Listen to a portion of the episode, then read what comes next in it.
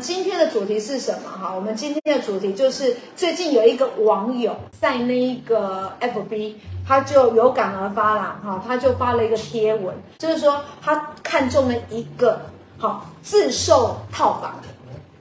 从照片上来看，哈，他觉得地点、格局跟预算，哇，都是他心目中的那个理想的状态，好，所以呢，他就把它预定起来。可是有一个问题哈，因为这个套房本身还有租约，房客又因为时间的关系没有办法配合这个网友来做看房，那再加上他有半年的租约，所以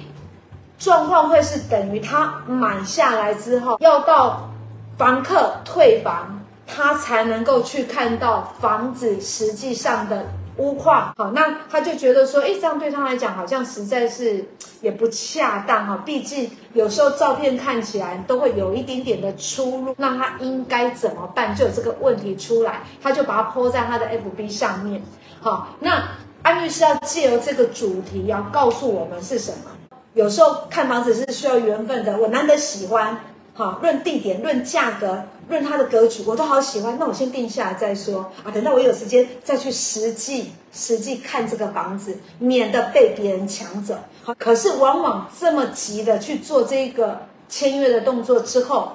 才会发现这个屋子的状况呢，不如想象中那么好。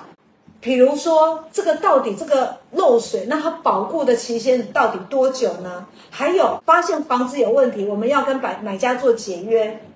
违约金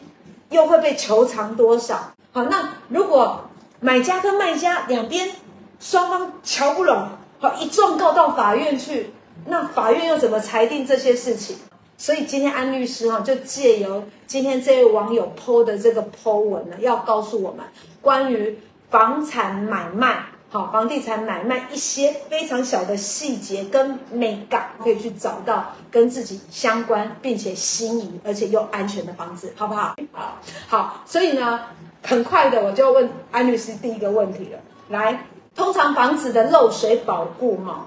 到底是多久啊？它的那个时间点，好，时间点是多久？然后卖方卖给我们房子的人，他真的可以免除这个保护责任吗？来，安律师。好，那这个。大家常常会买房的时候，常常会遇到说，中介会跟你讲说，哎，这个我们漏水，卖方漏水保护只有只有六个月，那真的是只有六个月嘛？所以我们今天要跟大家讲一下，说到底是不是你的漏水保护是不是只有六个月？那其实是我们民法规定说，漏水原则上是从知悉你通知的六个月内，或者是说从交屋的哦开始算五年。好，所以你今天如果说假设你是在快到五年的时候，你才发现有漏水。那这时候你一样就是必须要马上通知卖家，那卖家就你在六个月内一样是要做提高的这个这个动作哦。所以，因为我们民法三百五十四条讲的是从你通知的六个月内，或者是从哈，或者是从交的五年开始起算，那就是要看哪个时间点起算哈，有没有时效，有没有超过来决定。所以千万绝对不是中介哈，或中介或卖方跟你讲说，哎，民法上面就只有保固就只有只有六个月哈，大家不要。被这个话术所所所干扰，所以大家记得一个，就是如果有问题，好，一定要记得马上通知对方，然后给对方半年的期间去做处理，好，而且他这个半年时间一定要把它完成，如果没有完成，你可以主张解除契约，你可以不买，按律师按照供点，就是说，如果你先漏水，嗯、一般是就是漏水没有到非常的严重哈，嗯、那大部分基本上你就可以请求请求这个卖方来修补。那或者是说，同时你也可以请求说，这个房价的减水，就是当初你这个房子就漏水，所以你不应该卖的这么贵，你要求减价。那如果说你要到解约的程度，就是要到说，比如说它这个漏水程度非常严重，这个基本上没有，就是你漏到没有办法住，你才能够解约了。好，所以基本上通常我们会一般遇到的纠纷就是漏水要求。卖方赔偿，甚至要求这个房价减损的这个赔偿。，OK，好，好，那可是安律师，如果今天双方我们在讲这这种，就是说，如果买方跟卖方他们都是有达成共识的话，那是不是这个保护责任是可以免除，还是说，哎，不行，在法律上来讲怎么处理？好，那其实我们民法三百五十四条是规定说，卖卖家其实如果他如果跟买方达成共识说，如果你就是现况交屋，那我今天就是对于这些漏水的瑕疵，我不负保护责任。这个时候你们特约约定是可以的。好，这个会出现在说，比如说我今天买一个，比如说你今天卖方要卖一个四十年的老公寓，他不可能不漏水啊。所以他跟你讲说，我这个屋况就是卖便宜给你，他就会跟你讲说，我不保证漏水的，不保证这个保没有保没有付保护责任，就是现况交易。哦，这个特约是可以的。所以你今天如果说假设粉丝如果自己有要卖一个四四十年五十年老公寓，那这时候你也懒得去修，因为其实我跟你讲，就是我们处理很多那种老公寓的纠纷啊，它其实是你你怎么修就是怎么漏水，其实不没有办法自那管线都老旧，对那。基本上没有办法修好，只要一到漏水、下大雨，其实都多多少少就是要要找人来哦修理啊，等等等啊，这个都是治标不治本。那当你如果说有老公要卖的时候，你可以跟你可以便宜卖他，你跟他讲说我不负保护责，这法律上是允许的哦。所以今天粉丝如果说有旧公寓要卖的时候，你你记得就是一定你可以加这一条，因为你便宜卖他，那其实买买方可能就要考虑说要不要出价，要不要跟你买嘛。那这个时候，他可能要考量说，他将来要修的成本也是放在你，你便宜卖他，他拿这些便宜的中间的价差，可能去做一些修理，哦，这些都是可以。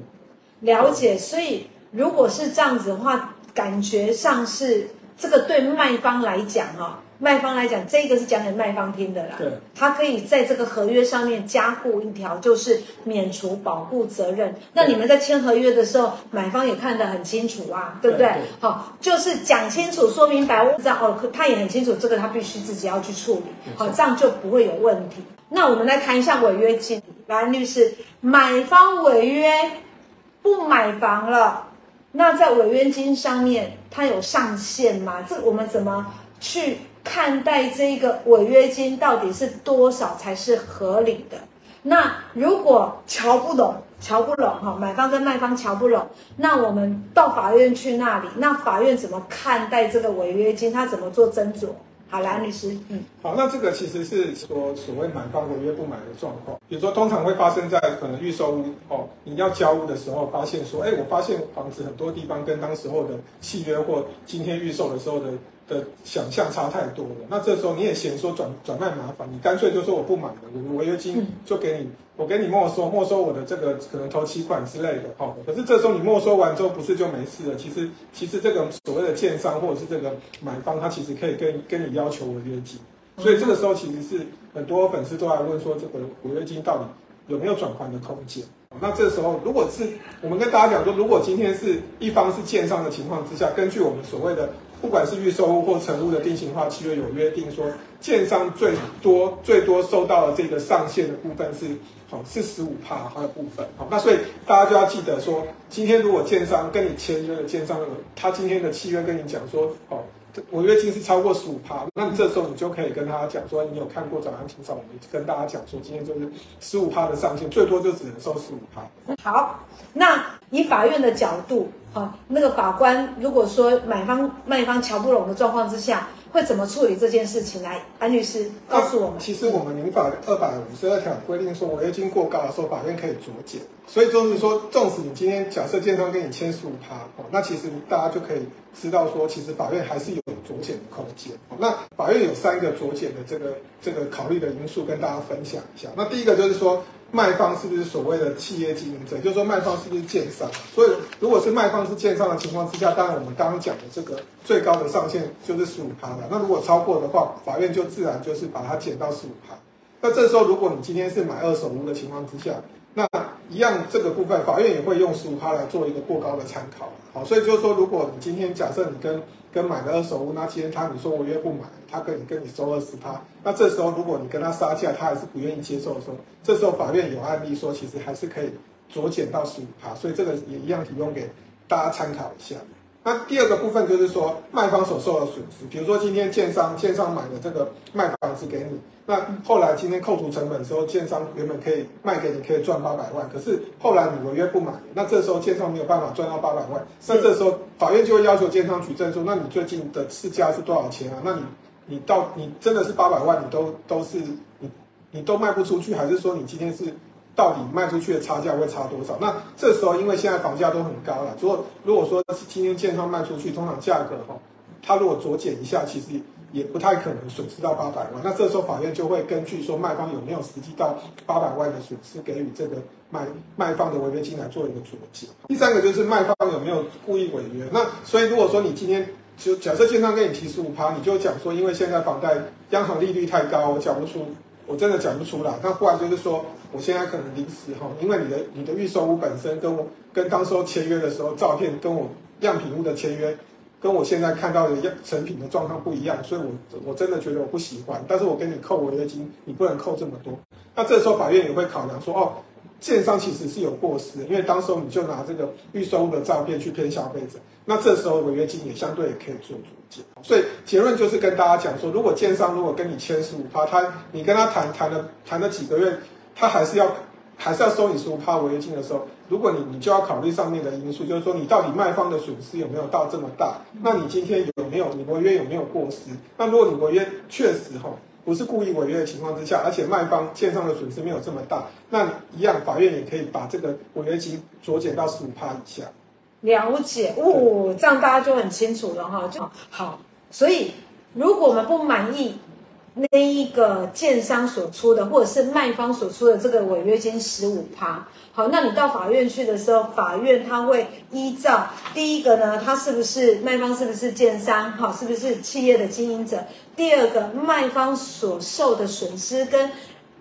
买方是不是故意有违约？这三个，好，如果。呃，这三个去做一个评估，好，去做一个评估，来帮你酌减这个违约金，好，OK，就是这个方向，好，来告诉你。好，那再来呢，我我想要问一个哈，就是跟买卖没关系，可是跟资产有关系，好，这个也很重要。好，来，我们举例来讲，通常我们看到连续剧有没有？好，我们常常会看到什么前妻小孩跟现任老婆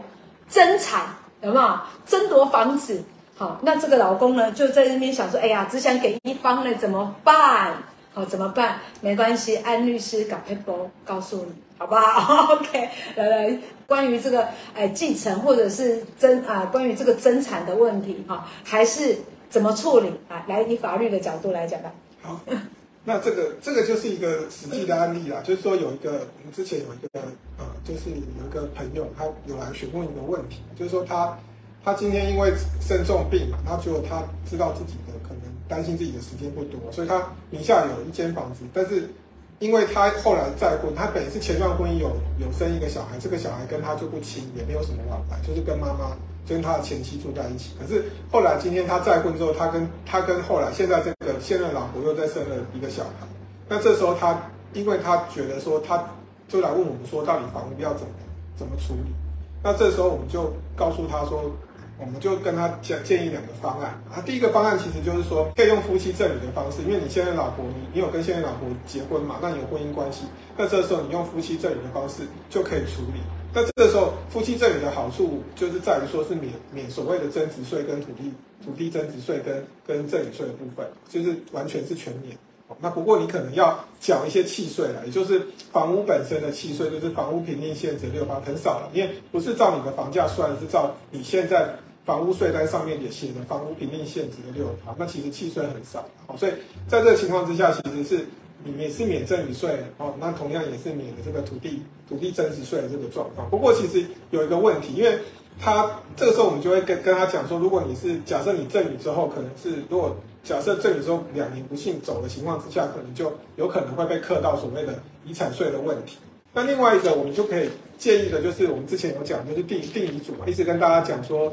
如果你有你有你有财产，你可能要想留给你想留给想要留给的这个人，亲人的时候，你是可以用写遗嘱的方式。那这时候你是免免土地增值税，但是一样可能会有所谓遗产税的问题。也就是说，如果你今天的这个遗产总额有超过必须要到缴到遗产税，就就会有这个问题。我们之前有跟大家讲一下，说现在的这个哦免税额是。是一千三百三十三万，再加上这些有的没有的加一加，可可能是差不多，可能会到一千，你的免税会到一千八、一千九。那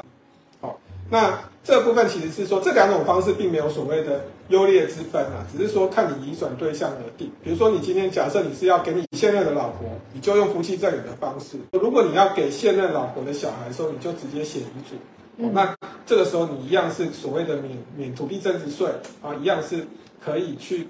可以去免到这些相关的这些税负。了解哈，所以都可以。对，好，那看自己的一个状况。没错。好，那刚才平嫂有讲说哈，除了这个政府给的实价登录之外呢，好，现在其实，在民间，好，在我们的民间，其实有很多很多的一个不错的网站哈，它也可以帮助我们。如果我们要啊、呃、卖屋要买屋哈，有一些可以参考的。那在这边啊，安律师要提供我们一个很好的管道，来，请安律师哈。好，那其实就是说哈，这个东西就是说，你可能你现在我们其实实价登录的网站，大家上去看，可能就是密密麻麻，可能你打一个地址进去，他就把周遭很多附近的行情打出来，你也不知道。有一些是，比如说你要买大楼啊，它可能是附近的旧大楼，可能有。你现在买十年的大楼，可能它出现二十年、三十年大楼，你可能没有办法比较说到底这个实际上房价是多多少钱。那现在我们介绍说有两个，我们有看研究出有两个网站，其实是蛮好用的，就是分享给粉丝们来使用。好，所以说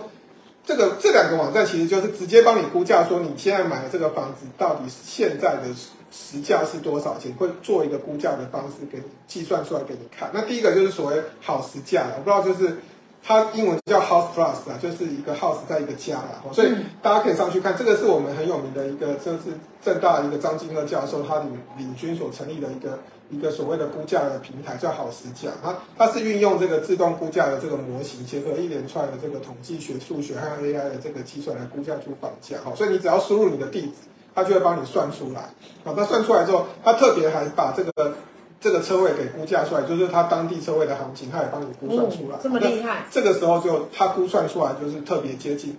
接近房价。那另外一个就是有一个银行，就是中国信托有一个估价平台。其实你只要输入这个门牌地址，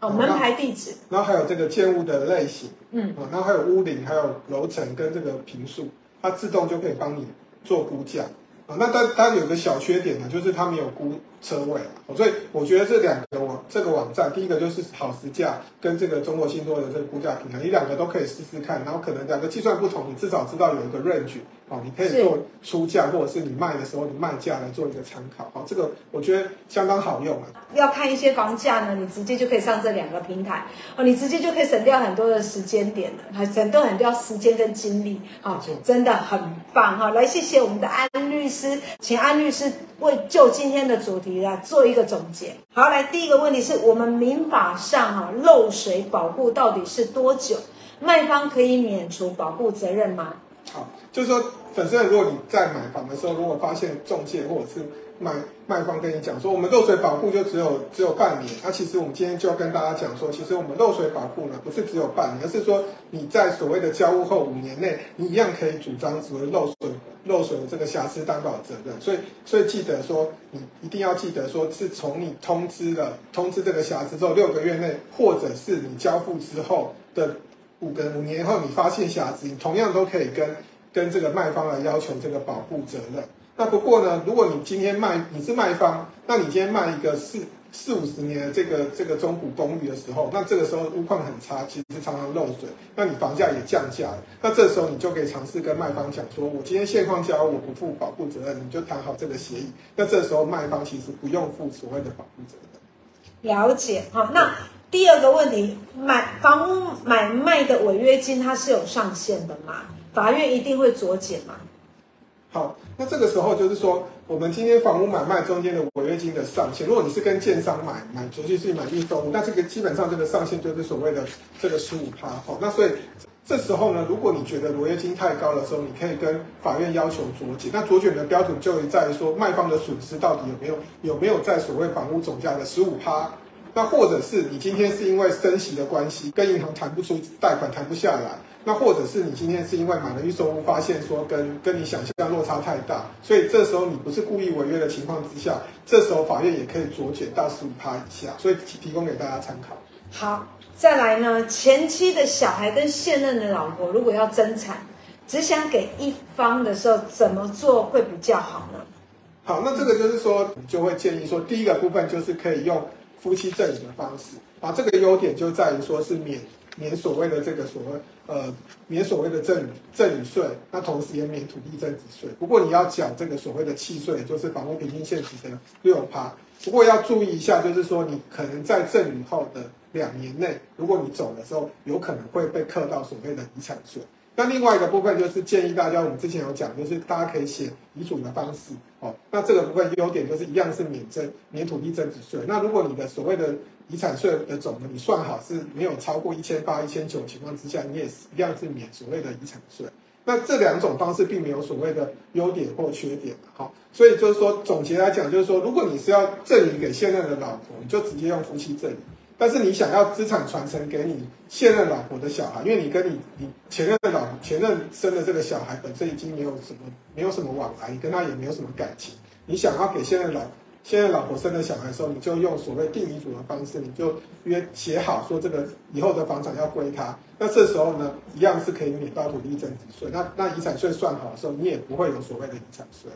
好，太好了。然后现在啊，我们提供几个超好用、实用的房屋估价网来让大家参考。好，那是我们整理出两个，第一个就是所谓那个 House Plus 这个好时价的这个估价网。那这个是所谓我们政大这个张金鶚教授他领军所做出来的估价平台哦，它是运用自用自动估价的模型，所以你只要输入这些相关的这个房这个建物的地址啊，好，那它就会帮你算出说到底你现在要买的，现在这个时刻你要买这个房子。那这个是现在的价格是多少钱？那特别他也将这个车位另外拆分出来，所以你可以知道你要买这个房子多少钱，那它的车位多少钱，那是非常好用，也非常接近实价。那第二个就是所谓中国信托的这个估价，那这个平台其实只要输入这个门牌的地址啊，那输入这个门建物的类型，然后屋龄，还有所谓的楼层，还有坪数，它就可以自动帮你估价。那不过有个小小的缺点，就是它缺少这个。这个车位的品项，这个这个选项，那只是估价上有一些影响。